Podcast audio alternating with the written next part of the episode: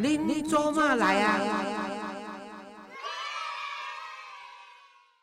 各位亲爱的听众朋友，大家好，欢迎收听《林州骂来》，我是黄月水哈。那今天呢，我们很开心的又找到的这个姚慧珍老师哈。姚慧珍呢，她是一个很著名的这一个媒体人。那么各位嘛知影讲，前一站我有拜托伊来咱的电视台来讲，迄个做假公益真投资哈，挑战台湾五大财团哈。啊，即个是若无相当勇敢诶人吼，讲一句歹听，即摆社会遮尔乌，退几千钱也，就会当甲解决的诶代志。但是伊遮尔勇敢，佫是女性吼，所以我特别欣赏伊。啊，但是咧，毋是干即方面尔吼。啊，我相信已经有足侪人开始咧为遮即项代志来做联署，吼联署的工作啊。在此我也谢谢大家吼，给我面子安尼。咱共同过来拍拼啦吼。啊，即摆我今仔日要访问慧珍诶，是有关于讲，伊嘛是财经即即方面足熟诶吼。啊，咱有两项我要访问伊，就是讲，即摆台湾的经济吼，一个通货膨胀然后，台币可能再继续贬吧。然后呢，你不一定贬得这个这么厉害，那么美国的情况也不乐观。乌克兰甲即个俄罗斯诶，这个诶战争呢嘛，毋知到当时会停止安尼吼，啊，所以伫即款情形下，台湾诶这个生存的空间是伫倒位吼？咱今仔来邀请到姚慧珍，嗯。是岳硕老师好，非常高兴还有机会再一次来这边，谢谢老师。那我刚刚要问你的问题就直接回答吧。是因为现在大家都知道，今年呢最重要的一个变数其实就是俄乌，俄乌大战这样持续。本来以为哦，他从呃二月份打，顶多的打了一呃一个礼拜、两个礼拜，就没想到打了到一百天。现在看起来到九月都不知道会不会画下一个句点。那因为现在这件事情就是说，乌克兰跟俄罗斯两个都是啊粮食。食的大国，这个粮食的大国是包括小麦，然后呢，包括玉米，它可以说是整个欧洲的粮仓。那甚至不只是欧洲，他们加起来可能在全世界的产能是高达二十趴都有的，所以非常夸张。然后再来就是说，在能源的这个部分，俄罗斯也是一个出口大国，不管是在天然气或者是说在石油这个部分，在全世界的一个输出比都五到十趴是跑不掉。如果说光以欧盟，就是他们出口到欧盟的话，是可以高达呃，天然气是可以高达到四十帕的，这就是为什么当这一场战争一发生之后，你会发现它整个急剧的的包包括这些能源的价格，还有包括粮食的价格，全部都是全面翻身。然后它这个翻身的情况之下，就会导致几个现象，就是通货膨胀也开始肆虐全球，这真的很可怕。你知道，像我们先以美国来讲，美国呢，它现在呢。它的那个 CPI 就是五月份的一个 CPI，竟然已经来到了大概八点六趴。八点六帕是什么样的数字？八点六帕是四十年以来新高。你要你要跟大家听众朋友解释一下，什么叫做 CPI？哦，它其实就是物价，你买物件哎给小啦哈，咖喱呃古尼被闭起来的哎物价指数。然后不只是美国这边飙高，还包括英国这个部分也是创下四十年来的新高。那我们这种物价指数的组成有好几种，有呢有的是什么鸡蛋啊、粮食啊、肉类啊，然后有的是。包括你的汽车啊，包括你的能源啊，所以当你能源价格波动很大的时候，它会全面的带动你这个物价飙涨。那在这种情况之下，它就会演变成什么样？我们台湾是因为有中油，他们会吸收这些这个调涨幅度。我跟大家举个例子，光是临近的日本哦，跟新加坡哦，过去这半年以来哦。涨的一个相关能源价格应该涨了大概两成到三成。嗯，我们台湾到目前为止，我记得好像才涨电价是今现在才讨论那个，而且是一般用户不涨，就是我们九十三趴的用户是不受到影响，然后就只针对工业用户跟那个比较企业用户这个部分调涨幅度是八趴嘛。台湾人常常咧怨叹，我讲讲你若去别诶国家。大一站嘛，你就知。你你有怎样台湾的 哦？真的真的，台湾多多幸福啊！对，那个真的非常可怕，就是那个其他国家的个物价飙涨的幅度真的是非常惊人哦。那也因为这样子的物价真的这个全面的飙涨一个情况，会导致两个现象。第一个现象是，就是消费力道就锐减。你譬如讲，你起码存在美国，哎，美国迄加是讲起就喊的呢，你无法都，他们说迄美国吼警察局哈，譬如讲，我们就都会编预算嘛，啊，警察局本来。编预算讲啊，我这个五百万台币吼，我是要来今年嘎嘎以为，就在那个西岸那边，我忘了是加州还是哪个城市，他们竟然有个警察局哦，这个未来一年的预那个加油钱哦，在五月就就加光了，就没钱了。所以你知道吗？警察不能去追，不能留，不能去巡逻，这真的超好笑。他就说 他们现在变成是美国最最富有的国家，变成这个笑话。对，然后他们他他们变成怎样，你知道吗？你打电话报警，对不对？还有比如说啊，我现在被抢了，他会跟你说哦，那你可能自己要先寻。找一个夜警察没有油，这真的不是我们讲的开玩笑的，是真的真正在发生的。第二件事情是偷油的事件不断的发生，那偷油的事件就不断的发生之后呢，然后就导致就是。就是你会知道，就是一现在一家四口为了要加油这件事情，其他的消费就变少，对，所以你不太会去买衣服了，你不会去买三 C 产品的。然后你以前可能一年个出国几次，去外面度假，他现在就不会，所以它会造成通货膨胀的情况之下，造成消费力锐减。对，那消费经济就滞停，对，整个经济就会开始萎缩。对，那也就也是为什么今年呃，这个第一季跟第二季其实美国的那个都是呈现负一点六趴，呃，第二季好像还没出来，就是整个。经济是衰退一个情况，台湾的是还不错，我们还有正的三趴多，但是我们也本来从原本看好到四趴以上，慢慢的调降。不过今年我记得主机总数是有大概预估说，今年保三还是有希望。但是你要知道，这个是全球就是对会连锁，对它就是一个连锁效应。所以现在变成是，尤其是美国是全世界最大的一个出口市场，所以美国。大概美国美国人买不会一啊，你有发现吉泰郎，哎，其他国家都会受到影响。可是在这里面，慧珍，我看到有一个美感哦，大家是不是有去注意到？我对这个政治的敏感度是认为说，因为那，那个美国是这个真的是挟天子以令诸侯，一个是讲各家澳洲这些七国大概加起来来抵制这个俄罗斯嘛。可是好像没有真的抵制到，因为它就是粮食跟天然气这两个最大的是、上重要物件。一旦把这欧洲这东欧、西欧、北欧这几个国家都掐掉，这物件第一秋头。而且大家对他的依靠是已经是没有他不行的时候。你讲忽然间小孩子断奶，嗯，你你不是要摕五零粉，那个囡仔嘛不一定适应。啊，五五五零粉要要对对得来，因为你本来是母乳很充实嘛。但是在这块的经营上，如果啦，美国跟西欧跟欧洲这次如果制裁这个抵制这个俄国没有成功的话，我跟你讲，对台湾会非常的不利。是，因为为什么？因为呢，中国的要掰起来，对，中国的领域讲，你们连俄罗斯都不摘掉啊，何况要抵制我中国？是啊，不能抵制中国的，他对台湾的侵犯就轻而易举。我当时我不会请你，我当时要跟你。台湾安装的是由我来的，对，是所以岳水老师讲到一个重点哦，真的很厉害。他讲到一个非常重要的一点，就是呢，这很有趣。美国跟欧洲国家联联手起来抵制他，说哦，我们不要买，我们不要买他的天然气，我们不要买他的石油，就印度毛起来买啊，对啊，啊，比中国毛起来买啊。这两个这两个说在伊若没没有毛起来买，伊即摆因这啥呢？因这就是讲哦。人无要甲恁买，啊！你吨货卖袂出去，我趁着俗。对，对，啊！我印度是欠即两行欠啊少，我粮食也欠，天然气我也欠，啊！即摆未俗，我紧摕来。啊！中国嘛是基于这个原则，所以对苏联来讲，伊无差。所以这就是为什么俄罗斯它今年上半年呢，就打仗以来，它的石油跟它的能源出口的。的价格哦，或者是说它的一个呃收入哦，竟然还比去年同期还要成长，因为它卖中国跟印度便宜，对，还有就是卖其他的国家，中东它卖贵一点。对，那还有就是其他的西欧国家在四五月的时候有先买起来，先微克来炖，阿金马哈工探几秋啊，还探几秋，阿金马哈工会被抵制，那。再来第二件事情，就是说，确实是有这样的状况，所以人家就发现说，啊，你这个抵制，你真的有办法吗？就他们现在美国自己讲哦，我们已经抵制了，大概现在加起来有一点八兆美元都被我们抵制啦，什么什么的。可是你会发现说，哎，可是他们的收入感觉上卖石油、卖天然气这个收入还是在增加。但美国的经济学家克鲁曼有讲过一个非常重要的一件事，其实我觉得他这个讲的，其实我们可以继续观察。他说。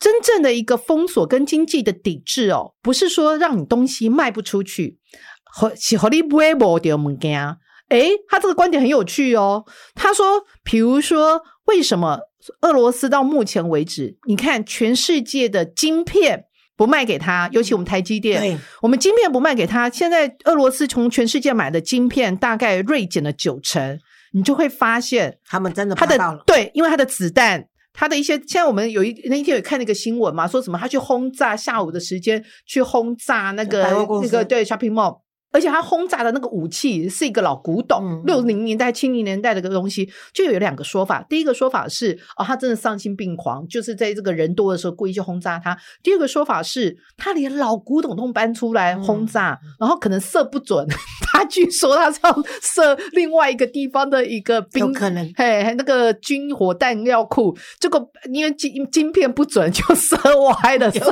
有人这样讲，不是我们在开玩笑，是真的有人这样讲，所以他们就讲到说，这就是为什么。克鲁曼说的：“当你买不到晶片这个东西的冲击，其实反而是比你东西卖不出去更来的严重。所以他们现在有一些说法，就是很多国外媒体的报道，什么他们现在开始拆什么扫地机器人的晶片啊，拆什么无人飞机的晶片啊，去装在他们自己的。那个是笑话了。对啊，当然我也是觉得不太可能。可是从这件事情上，你就知道他们真的是他们的真的是缺晶片荒，晶片荒这件事情有可能让他们的先进武器是没有办法继续发挥功效而。且它不，而且晶片不是只有用在先进武器，包括他们的汽车零件什对么这些，这个将来尤其是电动车啊什么这一类，他这很夸张，他们说，因为他们缺晶片，缺到他们现在变成是没有那个那个叫做安全气囊的那个相关的一些晶片。我想说的，还有什么刹车，还有什么一些什么其他什么 ABS 系统的晶片都没有。有可能哦渐渐的有可能。如果对大家都抵制它的话，所以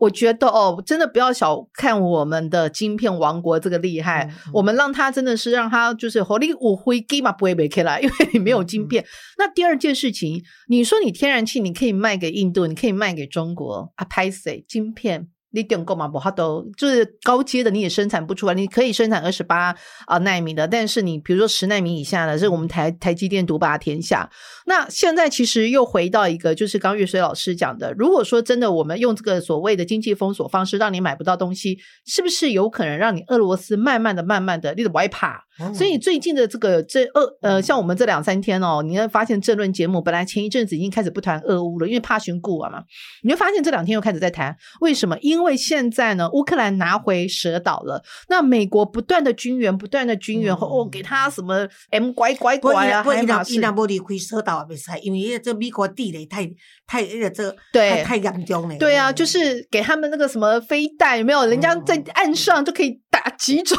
你的那个嗯什么红色碉堡，那现个超夸张在现在是西甲北波了，他们真的非离不可。对，所以当蛇岛拿回来之后，其实就可以确保一件事情：乌克兰的粮食已经有机会可以从那一边海域嗯就慢慢可以出去。那这件事情其实也是关系到全世界的通膨。我跟你讲哦，是这样子，就是俄罗斯最怕可能是没有晶片这件事情，嗯因为反正他们的选举也不可能什么，也他们也不是个民主国家，普丁公的嘛不也随的。可是你要知道。呃，拜登哦，他们是民主国家，一起有三 G 耶，所以呢一一一边战一边战经，你跟他通膨这个代志，伊就随得啊。民调的对民调都一步啊。所以你知道，现在我我我干嘛已经要修夸喜？你知道，就就是有一点这样子嘛狗急跳墙吧。他竟然这两天被一个议论的一个题目，我真的快被笑死。他竟然直接就在白宫讲说，我现在立即要求美国所有的加油站给我调降加油的价格。然后那个华那个《华尔街日报》直接跳出来就骂他，他说他对于一般商业的运作，呃，就是就是不可思议的那一种这个轻忽，就不理解啊，不可思议的不理解，因为他说第一个，美国。自从大概两千年之后，因为利润就是加油的利润太薄了，所以那一些埃克森美孚那一些的，就是炼油厂经营的直营的加油站，已经都就很少，现在只有五趴是这种大型的炼油厂经营这种加油站。美国超过六成的加油站都是那种家庭式的，嘿啊啊！一些家庭式其实一加油拢足薄的，对你顺就加薄对对对，对一起希望你停落来加油的同时，你顺便买买东嘿，西。你可以买一个鸡鸭边，你可以买一个秘鲁，安尼或者我我有卖汉堡，你顺便吃。嘿，他们其实是卖食物的钱、饮料的钱来补贴这个。然后呢，他说现在已经倒了这么多啊，结果你再宣布啊，这刚好继续倒而已。所以他一定不会当选，你放心好了。对，不这过很难讲，因为因为那个民民主党还是我看他们如果年底的选举，他们可能席次还是会比共和党多。，对对对，那因为呃讲到这个东西，你就不要就我不知道，知道岳穗老师有没有注意到，因为川普大家自从被那个主流媒体给封锁，或者是他的社群网站封，他不上了之后。大家都可能少哭看到他的新闻，你知道他很有趣。最近有几个新闻哦，第一个是他的一个之前的一个他的呃白宫的幕僚长的一个女生，二十六岁的一个办公室的女助理哦，出面在国会殿堂里面作证，说 川普 在那个一月六号，就二零二零年一月，就是那个那时候彭斯副总统彭斯要去国会去宣誓说哦当选的人是谁这件事情的时候，他不是在国会就是那种叫大家冲进国会那件事情吗？那时候就他说那个他的随扈要驾车驾他的坐车从那个当时在演讲的那个会场就现场载他回白宫，然后川普非常生气，还跟随扈抢那个方向盘，那是不可能的事情。这个是个假新闻嘛？后对，被证实，对，对被证实的原因就是说，他是一个总统的身份，他绝对是坐后座，对，他怎么会去跟那个司机抢他的那个驾驶盘？对，然后现在现在情况来了。现在就在讲为什么这个女的要讲这样的话。其实国外有媒体在分析，但因为我们现在也都不知道到底就是为是不是这个女的是这样。他们说，因为你有没有有没有注意到最近美国有两个新闻非常受到关注，一个就是堕胎权的问题，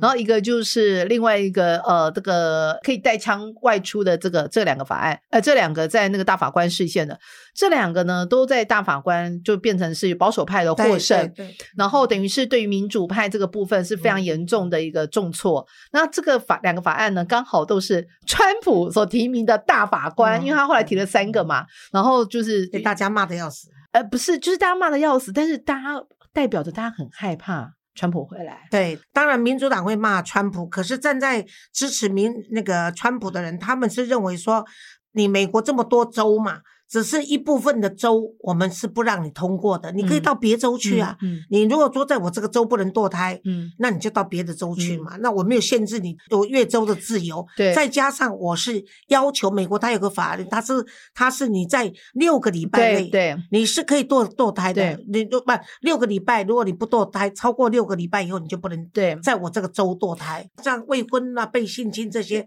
都还是允许的。没有，但是他这个很麻烦，就是说哦，因为可能以前看很多电影哦，这种你只要越州堕胎，其实对于要去堕胎那个人会产生很多的风险。对了，这是真的，就是他可能人家会说故意。就是欺负你呀，然后要就是哎，我就是不帮你剁啊，那除非你收费高了，或者是亲他亲亲他，对，就是对，所以这个其实就就是简单讲，就是我们的子宫应该是我们自己决定。那还好我们在台湾就没有这个问题。但我只是说，就是其实你就看得出来哦哦，为什么拜登现在就是在于油价这件事情上会有这样的姿态啊？而且最近他又讨论到一件事情，他要考虑降低中国的部分。运输到美国商品的关税，那其实这就岳飞老师担心的这件事情，就是说，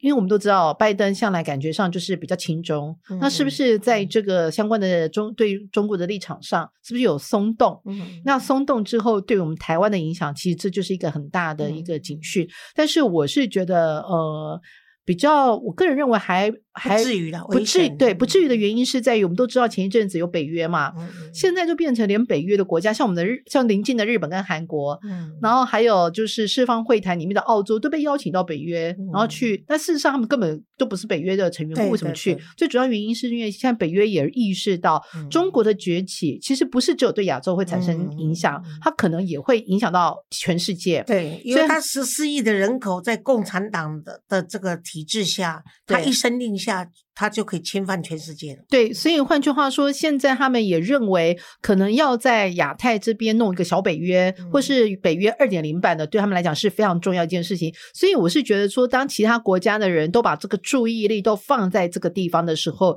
某一种程度来讲，其实是相对来讲安全。可是呢，吴子嘉董事长有一个很 很很有趣的一个说法，我觉得其实听的也是蛮可怕。他的说法是我们都知道，因为晶片对于全世界的重要性，那当然台积电。是当然毋庸置疑的重要性，所以其实吴子嘉的意思是说，那对于中国来讲，反正我现在只能二十八纳米，你美国呢是靠着台积电，你才有这些先进进程。那我如果把整个台湾打掉的话，那你美国跟我一样也都没有先进进程了。这听起来很荒谬，可是对了，不可能。可是我有关于这个台湾的那个安全性，我是认为目前因为不是大家爱台湾，是台湾的地理位置跟台湾的这个所谓晶片王国。让看到说台湾有被需要嘛哈，所以我是认为说在各方面，台湾目前我认为这近五年内我都不认为台湾有什么危险。是。是，但是我现在比较想问你的就是说，因为我们看到这个半导体的这个晶片荒，嗯。导致呢所有的国家都怕了，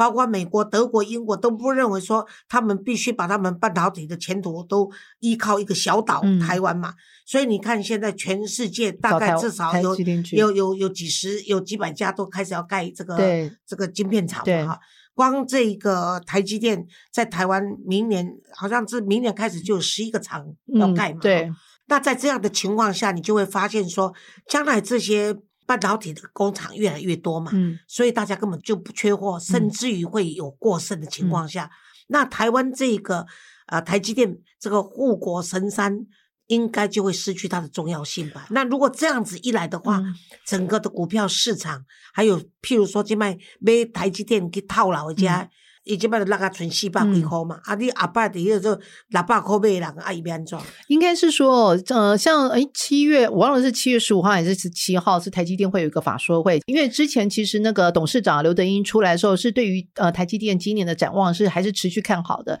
那除了就是说，当然你的手机这个部分的一个需求可能会消费性的三 C 产品会锐会稍微减少，因为我们知道刚刚提到通膨的问题之外，但是他认为包括五 G 这个部分，还有未来非需要不对，那个是非需要不可的，所以这个部分其实还是持续在呃需求很畅旺当中。呃，上个礼拜哦，台积电有一天跌得非常惨哦，那跌破五百，哇，考到五百又直接现在现在四百五，今天好像四百四还是四百三吧。呃，其实有个很重要的原因就是呃，有传出他们被砍单。就是说，包括那个 AMD 就是超维，然后还有就是其他的 Intel，好像有传出对它砍单。那这个讯息到目前为止，台积电都还没有证实，所以我们也不知道是不是这个是真实的状况。但是呃，就是说，我认为第一个是说，你如果以基本面来讲，台积电它在所谓的先进制程，也就是七纳米以下这个部分，呃，全世界的市占率是高达九成的。那只有一个三星可能可以我们跟我们 PK 一下，但是。这个晶片哦，越精细哦，比如说到五纳米到三纳米哦，黑机芯哦，黑起就就很复杂，而且它是包括你的耗电性，你会不会就是呃容易呃爆炸啊什么的，稳定性这一些相关的这些东西，这个技术我觉得门槛太高了，不是说像你其他的人你想做你就可以做，它不是它的一个门槛很高，技术门槛太高，即使是到现在三星。像有人说他已经做出两纳米啊什么的，但是问题是它的良率还是很低，而且更可怕一件事情是，像这些晶片未来是会要用在电动车上。前一阵子中国有发生非常多的电动车爆炸事件、起火事件，就是晶片。也是跟你的晶片稳定度有很大的关系。所以你现在就是变成是。呃，我觉得就是说，未来是不是大家都那个投产之后，然后产能一出，他们也许可以做的是二十八纳米成熟制程，但是先进进制程这个部分，其实我觉得短时间在十年之内还是很难超越。那第二个东西是，呃，我觉得台积电它的稳定是在于，因为它在这个先进制程的领先地位。嗯好像我们刚刚讲的，你手机啊这些它简单的，你可能也在有人也在给你抢你走去。但是在这种真的，比如说尤其是飞机、导弹，嗯我想啊，经过这一次俄乌大战之后，大家都知道，你像像北约一口气什么两趴，本来那个那个买预算预算本来预算很少在买，现在一下子两趴两趴，像德国以前就已经都没在差不多买啦，嗯。所以你就知道这样一下子试出，你就会知道这一些军备用的晶片，那个需求绝对是不可思议的。光是那个海马式那个飞弹，那个听说一个就要两百五十颗这个晶片，那个也是台积电给他的啊。但在这种情况之下，未来这个这个需求会越来越多而，且这些价钱都是高的，对，而且它单位一定比手机高。对对对对，所以这个这个是其他人吃不下来的这一块，所以我是觉得现在因为哦。台股是没有办法自绝于全世界的资金市场之外，那全世界的资金市场是因为美国升息再加通膨的关系大，家去买公债的，系啊，伊的钱都都抽等去啊啦，嗯跟跟难讲的是，以前拢抽等去啊啦，啊，你钱抽等去的情况之下，你台湾你自己那一支怎么玩，你都尤其台积电百分之七十是外对呀外资嘛，对，而且他们可能之前三四百块买的，已经要对对听贵马奇哥马奇五金。呃不过台积电外资倒是过去两年都是在卖的，所以你就知道，因为这边他们就是有赚就赶快卖，都是把这边当提款机。但以基本面来讲，我是觉得是还不用太担心，但是你也不用在。就是滴滴答答 丢刀子的情况之下，你要去接也不用，也是不用这样，你可以把它当成是，比如说你小孩长期投资了。哎呀，你早给他起码冷黑啊，你也是把它这一百股一百股不会不可以二十黑啊，应该长期 真不错，真不错的。比如说像台塑四宝的股票。也很多人也是这样子，慢慢买，慢慢买。其实长期慢慢买，慢慢买都是不会亏钱的。是好，那我我们啊，今天访问那个慧珍的时候，是因为慧珍她录影节目就不影哎，所以呃特别抽空，所以我们这一集呢是在那个。台积电的法说会还没有出来以前访问慧珍的，所以我们看看他的预言是不是啊能够符合大家的需要啊？如果有买台积电的话，你都听伊讲诶，无单单你做阿公，你即码是小姐，单单你做阿妈，再来买台积电，你还是可可以赚钱的。OK，谢谢慧珍，谢谢谢谢岳老谢谢老师，谢谢。